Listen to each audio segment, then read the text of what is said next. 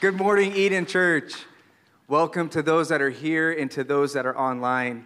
Uh, thank you for joining us this, this morning. Um, Haley and I live in Bakersfield. You guys are probably wondering who in the world are we? We are the Shirleys.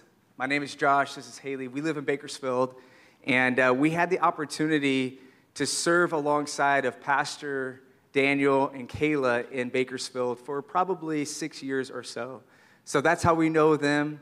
And uh, when they had the call to come and start this church, we, Haley and I, had the opportunity to start praying for you guys in advance.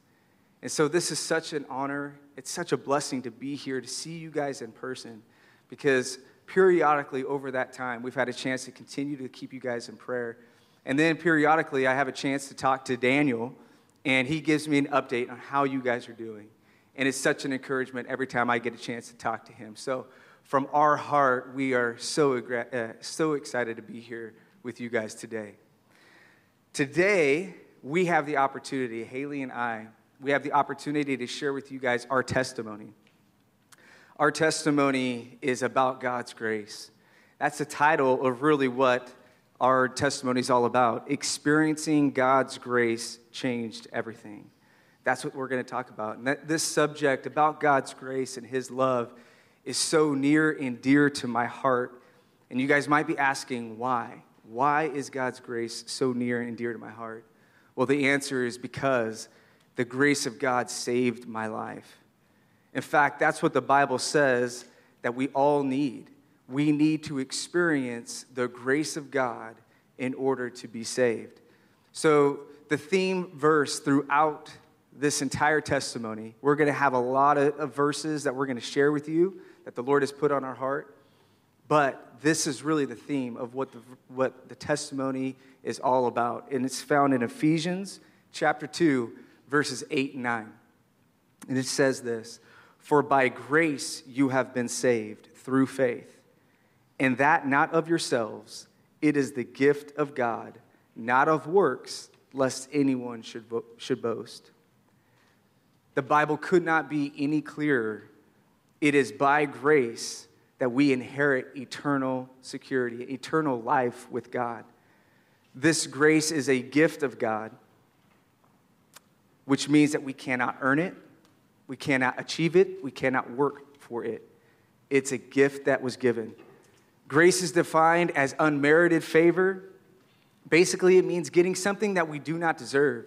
And I heard this story, this illustration of grace, and it really resonated with me. So I'm going to try and share it with you guys. So this is a hypothetical situation, right? Imagine that I was, I, I had a traffic violation. It was a pretty serious traffic violation, and I was caught. And uh, it's a serious violation that um, cost me, was going to cost me my license and going to be a hefty fine. Just keep in mind, this is a hypothetical situation, right? Hypothetical.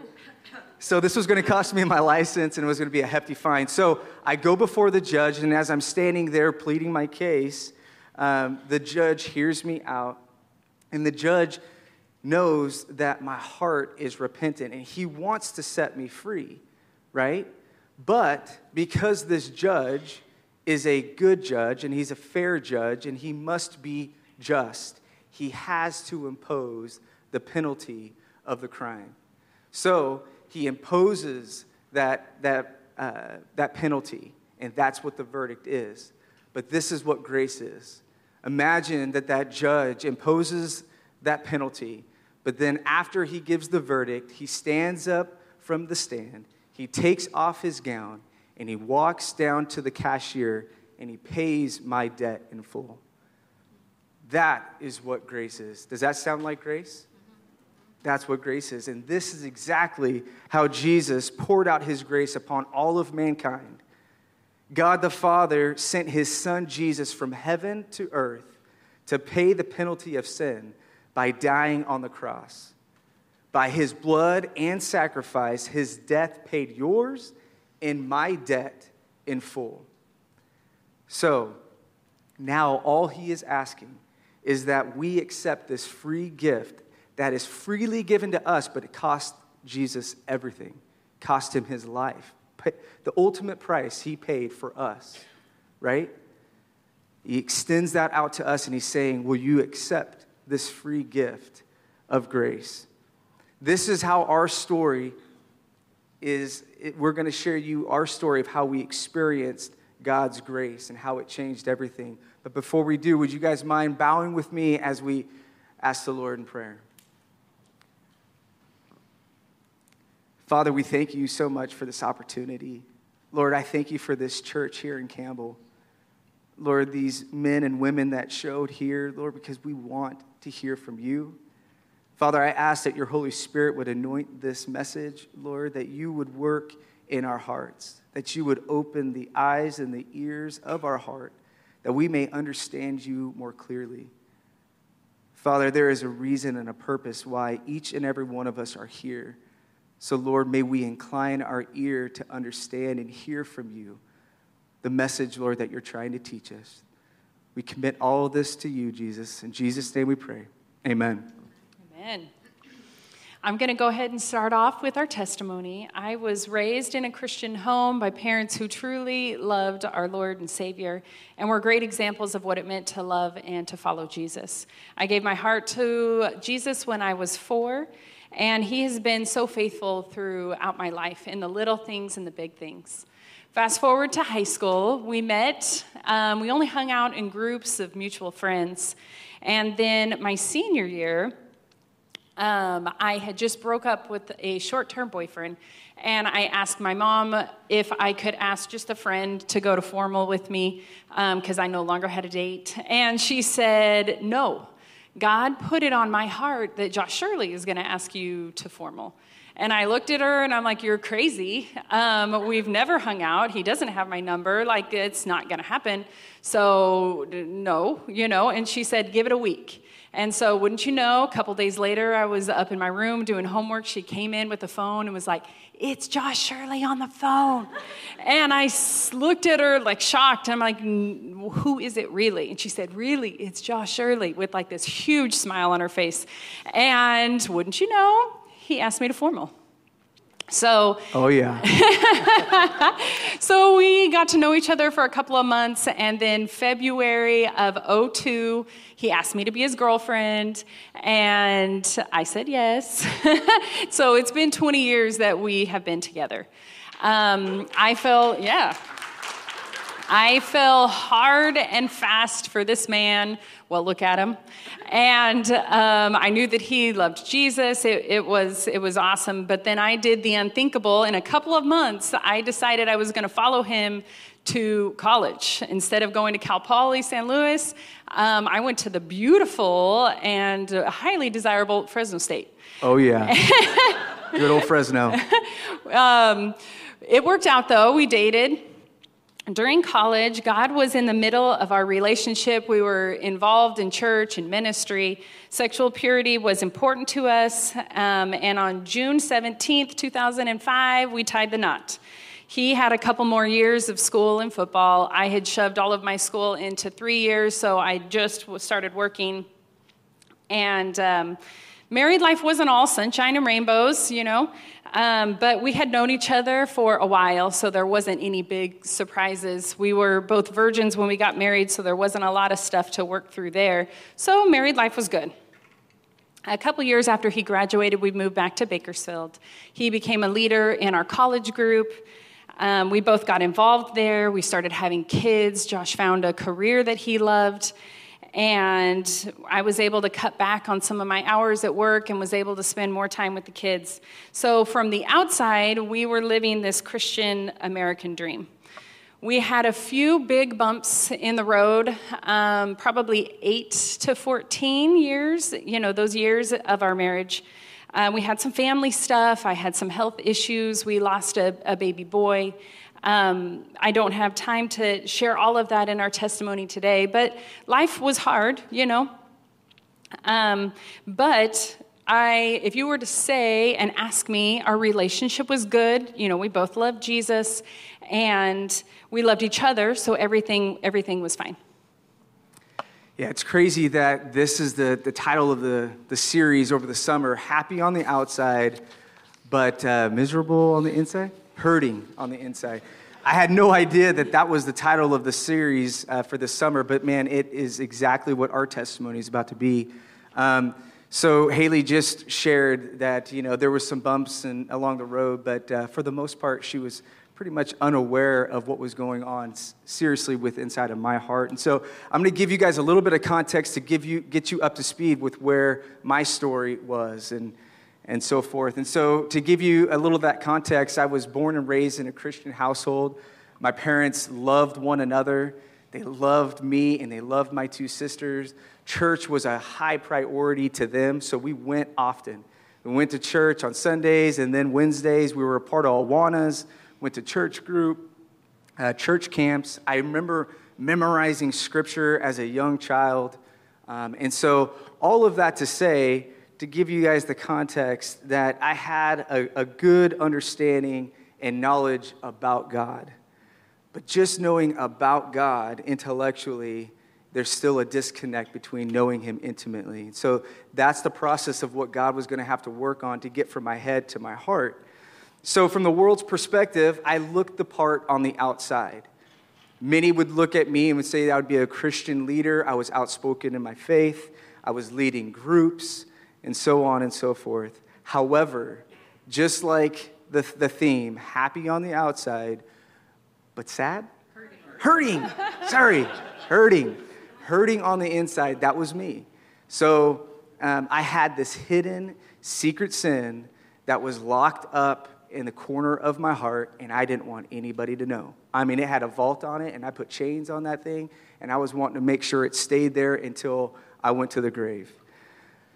So let me tell you about the secret sin and how it got into my life. As Haley said, we, had, we went to the beautiful city of Fresno.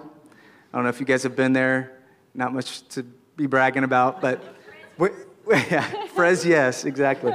So I went to Fresno, and for the first time, I had my own apartment. I had my own bedroom. I had my own computer. I had access to the World Wide Web, and there was no, there was no blocks. There was no accountability. And in that, I ended up watching pornography. And from the moment that I started, it had hooks, deep, deep hooks within me. I felt guilty. I felt convicted every time, but the guilt and conviction was not enough to stop. I really wanted porn to be out of my life, but I felt powerless. I kept looking for a large enough external event that would help me break this addiction. So I thought for sure in 2005, when Haley and I got married, that that was going to be enough. And for a few months it was. But slowly it started to come back. Then I thought for sure when I had children that that was going to be enough because there's no way that I would raise my children, my son, to talk to him about sexual purity but yet still have that persist in my life. And yet, after each birth, I have three children. After each birth, after a couple months, it came back. Then I decided, you know what, I'm just gonna get more involved with church. I'm gonna start leading a college group ministry at my church, and I think that that's gonna help me. Because there's no way that I could teach them on Sunday about sexual purity and not to be watching these things and not to be doing those things with their girlfriends and boyfriends and still have that in my life. And maybe for a few months that helped, but it wasn't strong enough. Finally, I became a deacon. Like I said, happy on the outside, right? Hurting on the inside. Um, I became a deacon. And this was really a pivotal moment because I remember struggling with having to write or sign on this covenant. This covenant that our church gave us said that we would not be partaking in pornography. And men and women here, I struggled with that and I was praying, Lord, help this signature. Help this be what I need to get me over that hump where I'm going to get pornography out of my life. And so I signed it with the greatest intentions. And it lasted a couple months. And slowly pornography started to come back in. Unfortunately, these massive events in my life were not strong enough to break my addiction. What I actually needed was an internal change of my heart I needed a heart transplant. However, my pride is what kept me powerless. This is how prideful, listen to this. This is how prideful my prayers became. I desperately wanted the porn out of my life. And so I would just be, Lord, please do whatever it takes to get to break this addiction in my life, except bring it public. I didn't want my wife to know. I didn't want my family to know. I didn't want my friends to know. I didn't want the church to know. This external image, I was more concerned with trying to keep my Christian image that I had built than being honest with my family, friends, and church that were going to help me through this struggle. Because I wanted to keep this sin in the dark, I had no fellowship with Christ, nor was I able to experience his power. If you guys look, there's a, there's a verse here on 1 John 1 6. It says this If we say that we have fellowship with him and walk in darkness, we lie and do not practice the truth. It's hard for me to even admit it, but because I was walking continually in this darkness, I was a liar, and the truth was not in me. However, we serve a God who never gives up, right? Can I get an amen? amen? That's right. The Lord was not going to give up on me. He was pursuing my heart, and He had to get through my addiction and through my pride. So here's the process to get through the, the addiction to porn, and then I'm going to tell you how He broke my pride. So, March of 2018, um, I have a friend who invited me randomly, hadn't seen him in 12 plus years, but the Lord knew exactly what we needed when we needed it. So I encountered this friend, and he says, Hey, you know what? We just had a cancellation for romance weekend. Next weekend, I want you and your wife, fully paid, you and your wife are going to come with us to a romance weekend. I'm like, romance weekend? That sounds pretty cool. I don't know anything about it, but that sounds pretty cool. And there's romance in the name, right? So I said, What is it? And he's like, Well, let's just say it's a weekend where couples are centered around Jesus Christ. It's the best investment you will make in your marriage when you center your marriage around Christ. I'm like, okay, right on. Weekend away from kids, romance. Weekend at the at the beach, romance. Bathing suits and sun, romance. Did I say romance? So it got me there, right? It got Haley and I to go to this weekend, and we had no expectation whatsoever of what we were going to walk into. So we show up to this beach house, and there's five random couples that are here. We don't know what to expect, so we're just, you know, going with the flow. Next thing we know, all five couples are sharing their testimony. I'm like, man, this is, this is getting real. So I'm seeing couple one by one gutting themselves, sharing deep hurt, pains, sins, hidden sins that were in their marriage. And I'm just sitting back going, wow, this is unreal, right? Well, this is the power of a testimony. One man's boldness and courage to share his truth, the truth of his story, broke the chains of my addiction. Amen. The power of a testimony. So, this man boldly in front of us shared about his recent affair. And you know how it started? It started with pornography. This man, you see, was the same age as me. His wife was the same age as Haley. They have three young kids. And at that time, his world was falling apart. It came to light, and he was struggling. There was so much pain and so much hurt. And he was on the verge of losing it all. And in that testimony, the eyes of my heart were open to the devastation of pornography. I said, It isn't worth it. There isn't, it is not worth it. I don't want it. I don't want it. And so the Lord opened the eyes of my heart and praise God that He did because He used a man's testimony that was bold and courageous to share it in front of five random strangers. So I had the proper fear for the first time in 16 years that God gave me the, the righteous fear of what the consequence will be in my life if I was going to allow pornography to persist. So, March of 2018, God helped me to break that chain. And from that day to this very moment, that same fear of the consequences of allowing pornography back in my life are still real as they were that day. And I pray that it will always be that way. So even though my addiction to pornography was broke, God still needed to break through my pride. See, all this time, my wife didn't know. All this time, my wife didn't know. And I, I was kind of fine to keep it that way, to be honest with you guys. I was. I was just like, hey, it's okay as long as this is out of my life anymore. Like, it doesn't really need to bring, be brought up. I don't want to hurt her and break her. But the Lord was not going to allow that to persist. So, solely business of 2019. You guys are probably looking at me going like, what is the world's solely business? It was a weekend men's retreat. And once again, another friend came and tapped me on the shoulder and said, hey, in a couple weeks, I'm paying for you to go to this solely business. It's a men's retreat, and we're gonna just, it's, it's all about hearing from the Holy Spirit. I'm like, sure, free weekend, all right, food, all that. I, am hungry and thirsty for a deeper, intimate relationship with the Lord. I'll do it. So I went. And once again, had no expectation of what it was going to be. But you want to know what? Once again, the power of a testimony. That weekend, every man at the camp shared a testimony.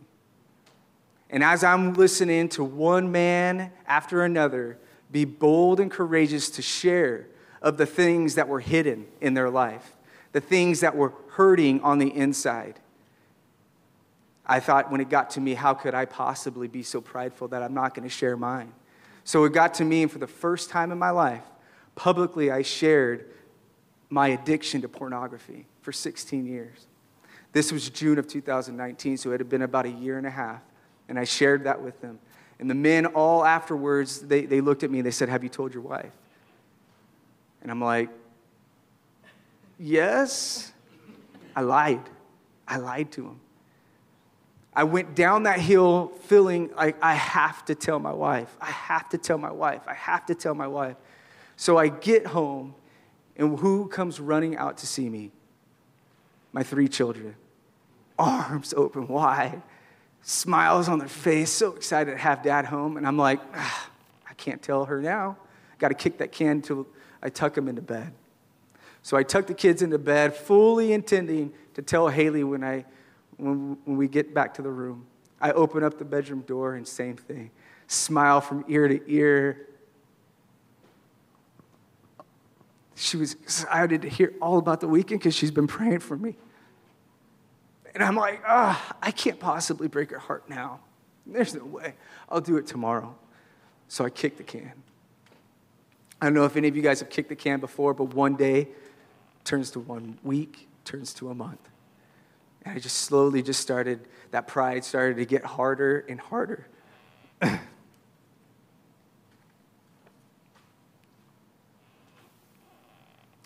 Unfortunately, my pride was still too strong to come clean to my wife. The Lord knew that the only way He was going to break through my prideful heart was by getting me to experience, listen to this, the only way that the Lord was going to get me to break this prideful heart was for me to experience the most powerful force in this universe. You want to know what that is? His love, His grace. That's stronger than anything. And that's what I was missing. And so He knew what I needed once again.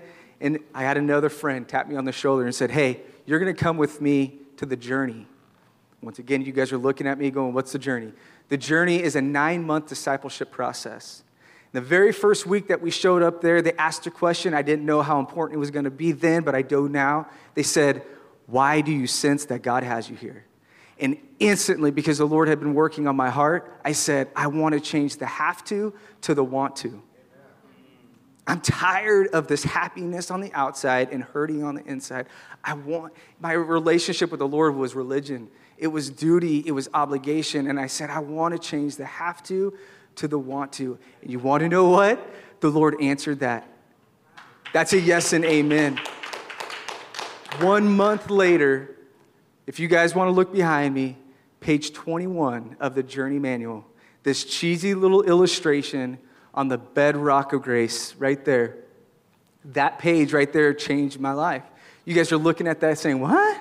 it's black and white. Like, what is that all about? Well, as I was studying that week, going into that lesson, I, I looked at everything that your life is built upon, and then I got all the way down to bedrock of grace, and I'm like, no. That's not the way that my life is. There's no way that my life is, everything that my life is built upon was His grace. No way. Because I had, I had thought that you can, grace was just a license to sin. So I don't know exactly what my bedrock was going to be. I knew that it certainly was important for salvation, but I didn't know that that was what my entire life was built upon. And so I struggled with that.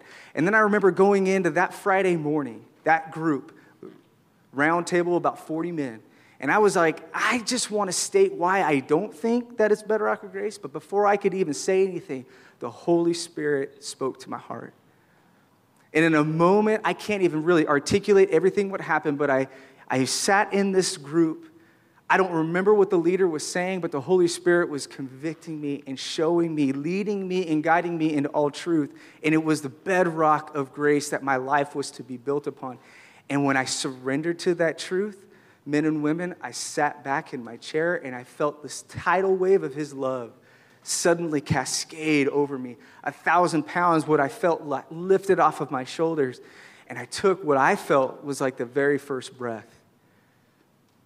It was His grace that was missing. It was the foundation of my life, and that's what I needed.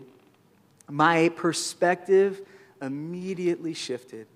You guys, I can't even really describe it other than I will say this. I felt that the majority of my life, I was trying to prove my love for God. That's a good endeavor, is it not? Proving our love for, for God, is that not a good endeavor? Absolutely. And the enemy was like, yeah, Go ahead. That, that's the chief priority of you. Just prove your love for God. He just kept having me go that. And you want to know what that did? How, what that resulted in? Exhaustion. Tired. I'm trying to prove this. I'm trying to do this. And I felt like it was all on my shoulders. And the moment that I surrendered to His grace and His love for me, you want to know what happened? It was a switch of paradigm or a switch of perspective. All of a sudden, it was His love for me. It was receiving His great love for me, His great forgiveness for me, His grace for me. And then my love became a response to that receiving, being just overwhelmed by His love for me. That's what it did. 1 John 4:19 says right behind us, "We love God because what? He first loved us. We love God because He first loved us. That's the proper pursuit. If I'm trying to love Him out of my own strength, I'm going to get tired. But if every day I'm trying to be filled by His love for me, then my love becomes a response I, out of just the wellspring of my heart because of what He has done for me. However, there was still unconfessed sin that Haley did not know about.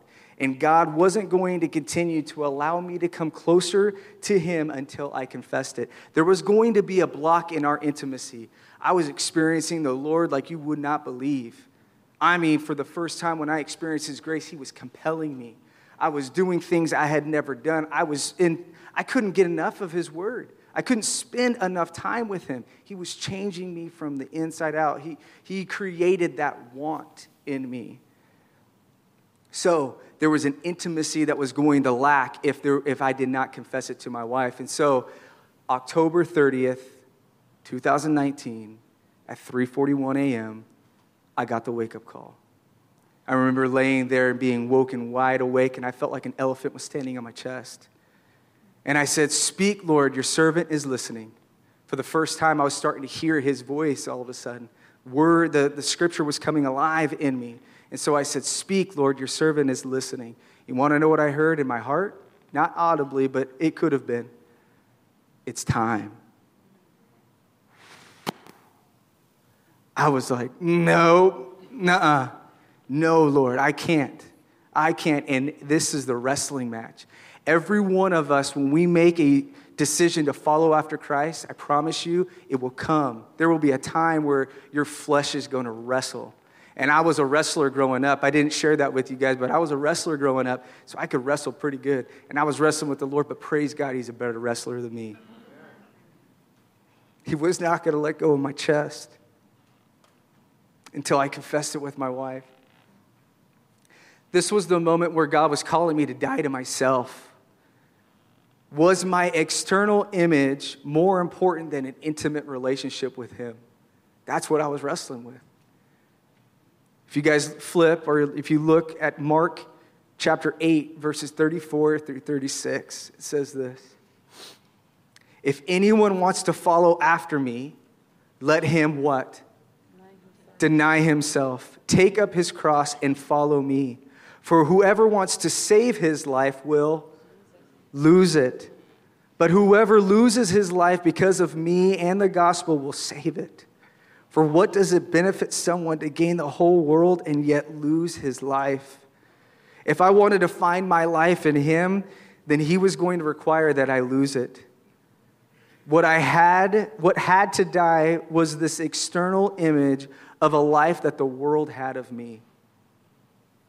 So, after what I felt like was 15 minutes of wrestling with the Lord, I finally woke Haley up and confessed my secret sin of pornography for 16 years. I still, I still remember her turning over and her eyes just opening up wide. She knew something serious was on my heart. Why would I be waking her up at 3 something a.m.? And I said, I have something to tell you. And I confessed. In that, she was confused. Her spirit was crushed. She was brokenhearted. Pain. Tears started flowing. Every emotion, every emotion that you can think of when you find out that you have been deceived by someone who you thought you knew. But in all of that pain, in all of that hurt, she had found it in her heart. The Lord had been doing something in her heart to prepare her, and she gave me forgiveness. She gave me not only just forgiveness, but she gave me grace.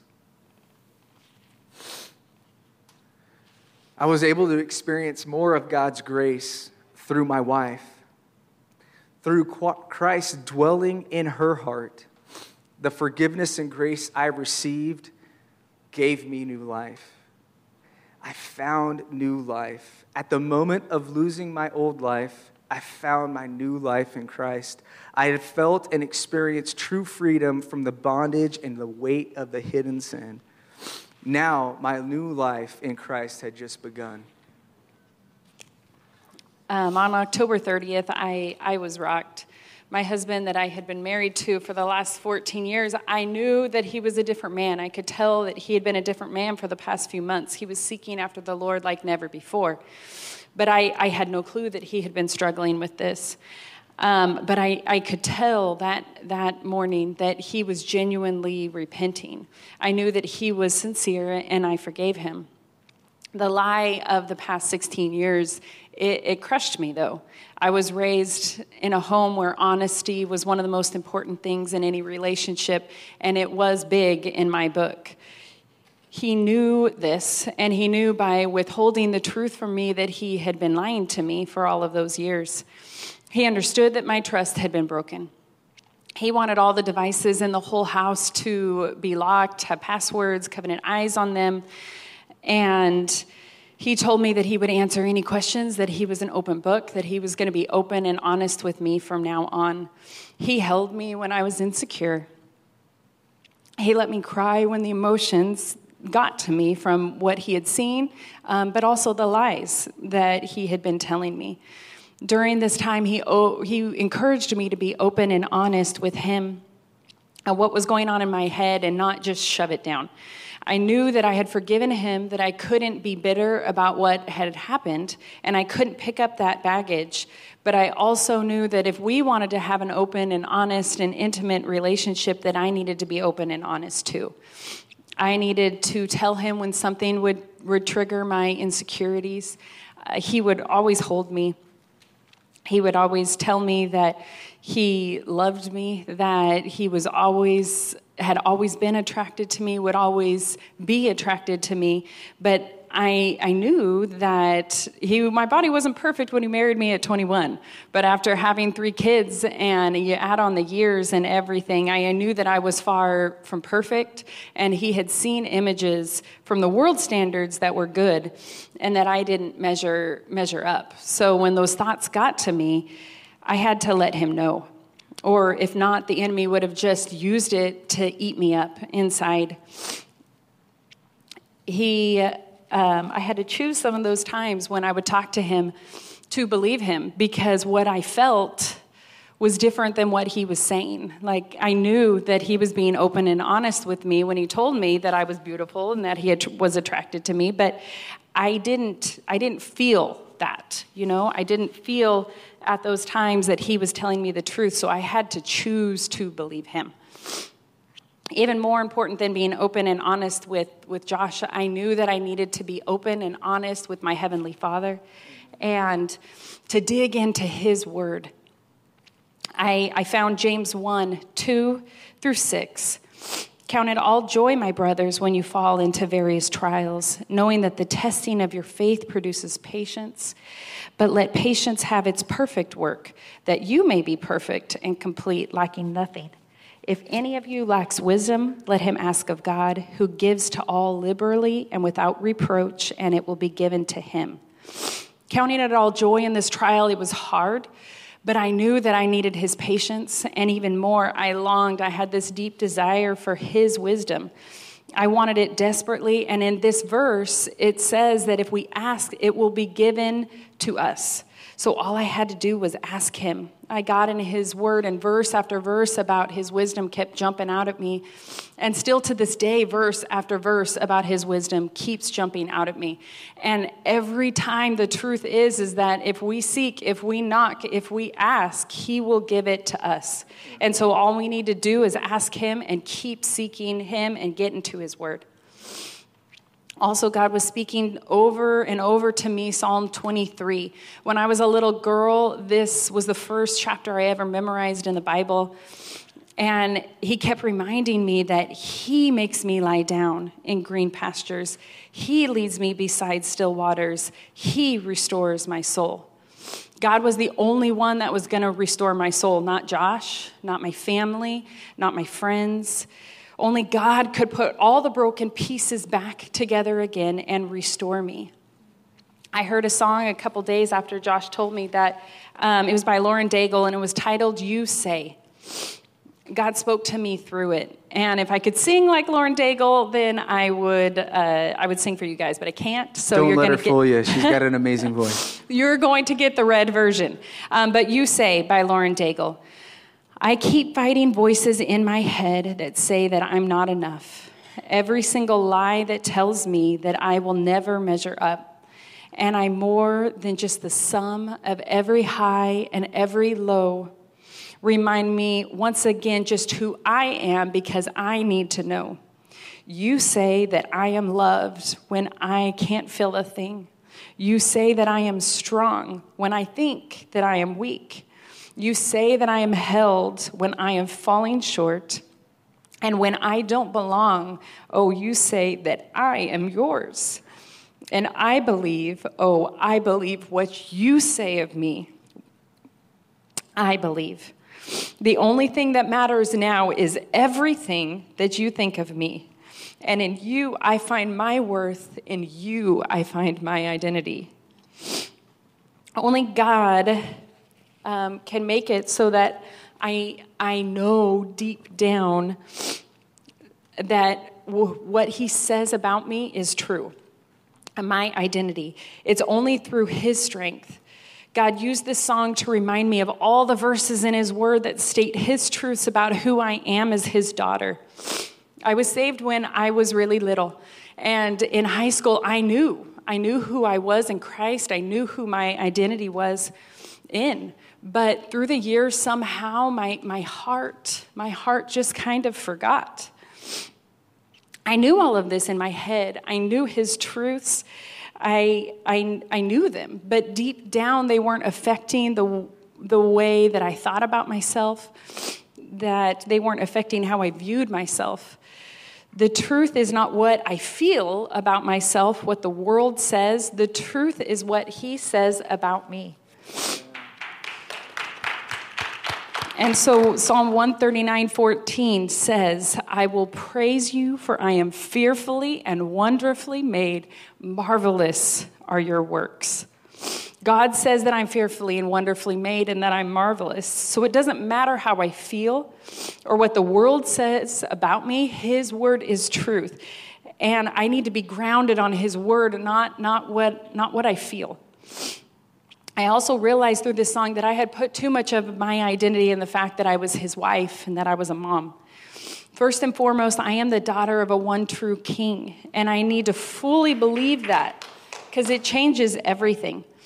It changes the way I view myself, the way I view Josh, the way I treat my kids, the way I treat my family and my friends. It changes everything. Josh was compelled after October 30th to confess to others the lie that he had been stuck in for so many years and how God had changed his identity from who he was to now who he is in Christ. And I was all in. God was, was shouting for the rooftops how he'd been saved by grace and, and how God was changing him. And it changed me and it changed our kids. It changed us from the inside out. Through Josh having a heart transplant, it drew all of us closer to God because he was now being led by the Holy Spirit. He was now a true leader, a husband, and a father, and it, it changed it all. I read the verse, uh, Psalm 139 14, earlier, just a little bit ago, and it says, I will praise you, for I am fearfully and wonderfully made. Marvelous are your works. Changing my thought process, that's still a work in progress, but I just realized that I totally forgot the last part of the verse, and that's what God has been working on my heart in the last couple years. The verse actually is, I will praise you, for I am fearfully and wonderfully made. Marvelous are your works, and that my soul knows very well. God is working on transforming my mind so that my soul knows it and knows his truths very, very well. I went to a women's retreat a couple months back, and they had everyone spend some time alone with God. So I went out into the woods and I sat on this big old tree, and it was dead. It had fallen over. And God brought to my memory Psalm uh, 1 3. He shall be like a tree planted by the rivers of water that brings forth fruit in its season, whose leaves shall not wither. Here I am sitting on this huge trunk, and it is dry and it is dead. It is all withered. And he reminded me that this would be me if I didn't get watered by his living water that daily, hourly, that I needed to be watered, that there's no, no other source. It's not my husband, it's not the world, it's not my kids, that he needs to water me. And that's the only way that I can produce fruit.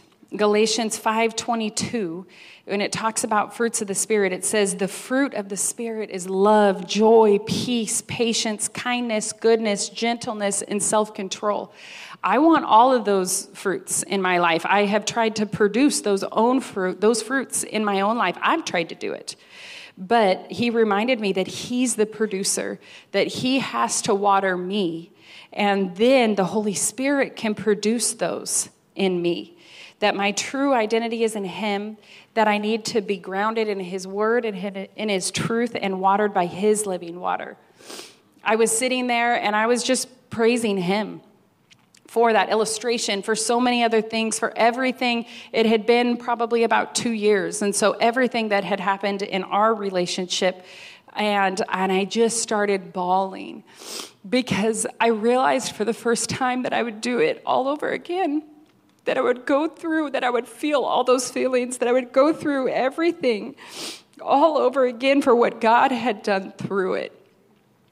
And never in a million years did I ever think that I would feel that way. I, I, I was, I knew that that God would do something good through it, but I didn't think that I would be thankful, that, that the end result would actually be better than what it was. And so Romans 8 28 came to life for the first time in a, in a whole new way. And the verse is, And we know that all things work together for good to those who love him and those who are called according to his purpose.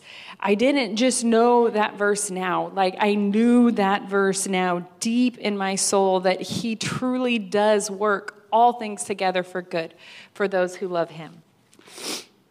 One thing that's so beautiful about a testimony is it doesn't end.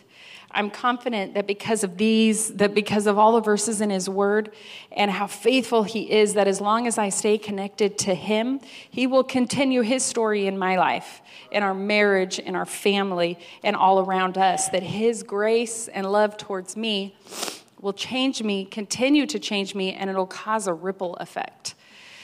My prayer is that He can use me, a very, very imperfect person, to show and extend His grace and love to others and demonstrate how His grace and love is the greatest, greatest treasure that I will ever possess.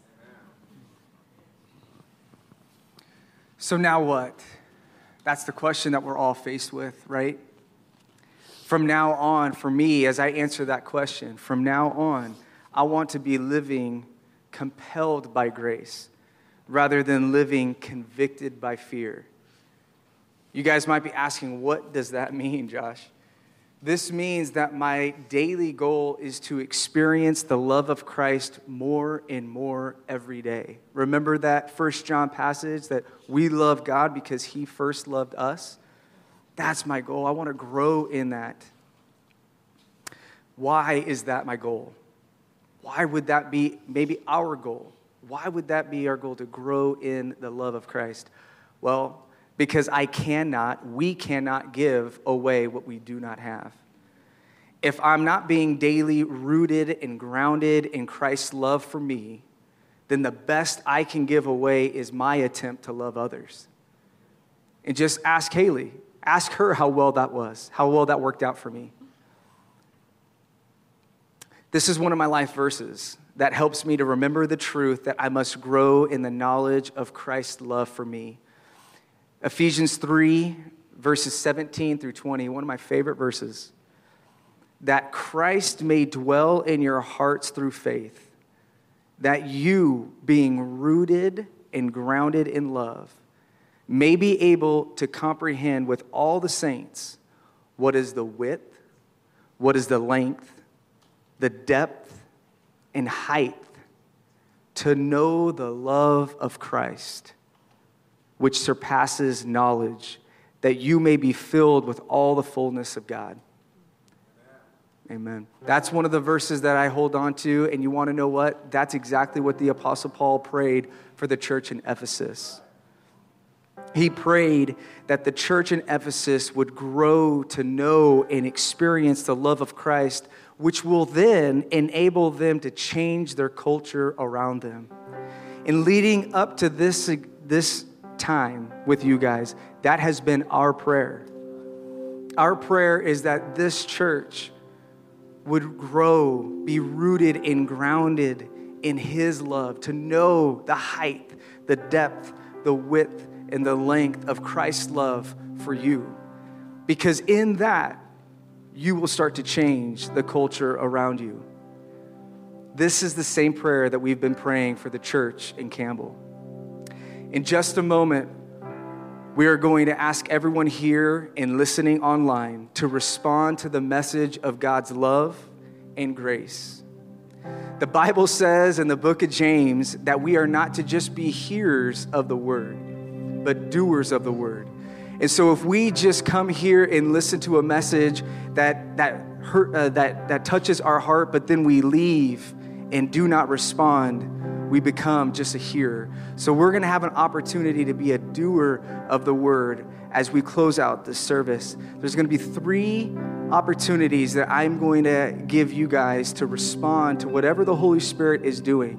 Whether you are here in person or online, you have a chance to respond to God's love and to His grace.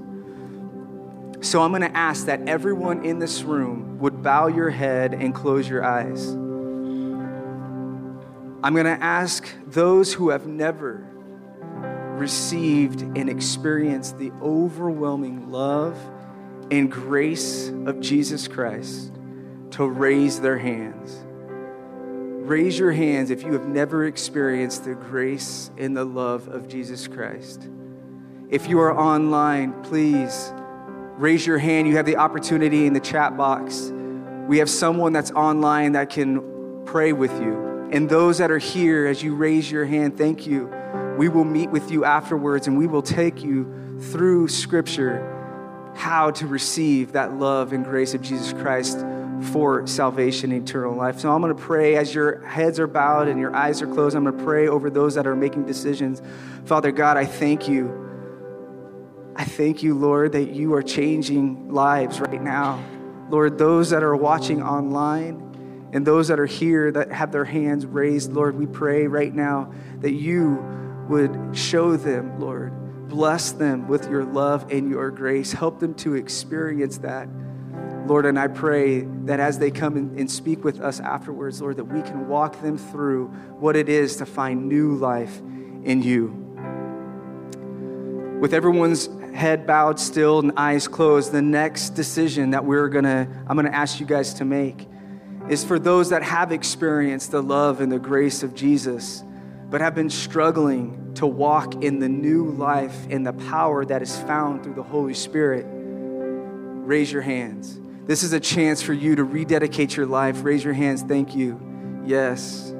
Thank you. If you're online, go ahead and, and put in the chat box that you want to rededicate your life and get right with the Lord. You want to experience this love and grace. With your heads bowed, eyes closed, I'm going to go ahead and pray. Lord, thank you for these decisions. Lord, these men and these women, Lord, that are wanting to get right with you, Lord, they, they have recognized, Lord, that they've been doing it on their own. Father, they might be in here with a happy face on the outside, but Lord, inwardly they are hurting. Father, you are the reconciler. Lord, you mend all broken hearts. Father, I pray right now that you would draw them to your side and help them, Lord, to walk in the newness of life and the power of the Holy Spirit. Lastly, with your eyes closed, your heads bowed, this is the last decision. If the Lord is putting it on your heart, I'm going to ask those to raise their hand that feel led to take their next step in their spiritual journey. Some of you here may not be baptized, and maybe you're saying, you know what? It's time to go public. It's time to be bold with my faith. I want others to come alongside of me and know, and as I'm declaring who I am in Christ. Maybe it's baptism. Maybe it's your decision that you want to lead a Bible study. Maybe you feel like the Lord is calling you to get involved with the church. Or maybe you're just looking to get involved and help this local body. Whatever your decision is, I ask that you would raise your hand right now if you are wanting to get involved. Yes, thank you. Online, please, in, your, in the chat box, put in there that you want to get involved, and we will reach out to you Thank you. You guys can put your hands down. We'll go ahead and close this thing in prayer. Father God, we thank you so much for this morning. Lord, I thank you for your love and your truth. I thank you for your grace, Lord, that is the foundation, Lord, the bedrock of our entire life. Not only is it where we find salvation, Lord, but it's where we get sanctified, Lord. Your grace continues to compel us to do what we cannot do on our own strength. And Lord, ultimately, your grace is going to take us into glorification when we are raised with you, Lord. You are going to uh, use that grace, Lord, and we're going to experience that again. Your grace, Lord, is all that we need. Father, I pray that you would help.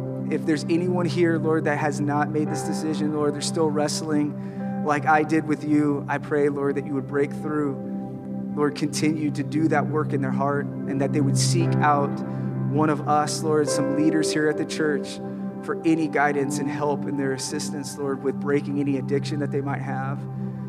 Lord, that they would seek you with all of their heart. We love you, Lord. We thank you for your faithfulness. In Jesus' name we pray.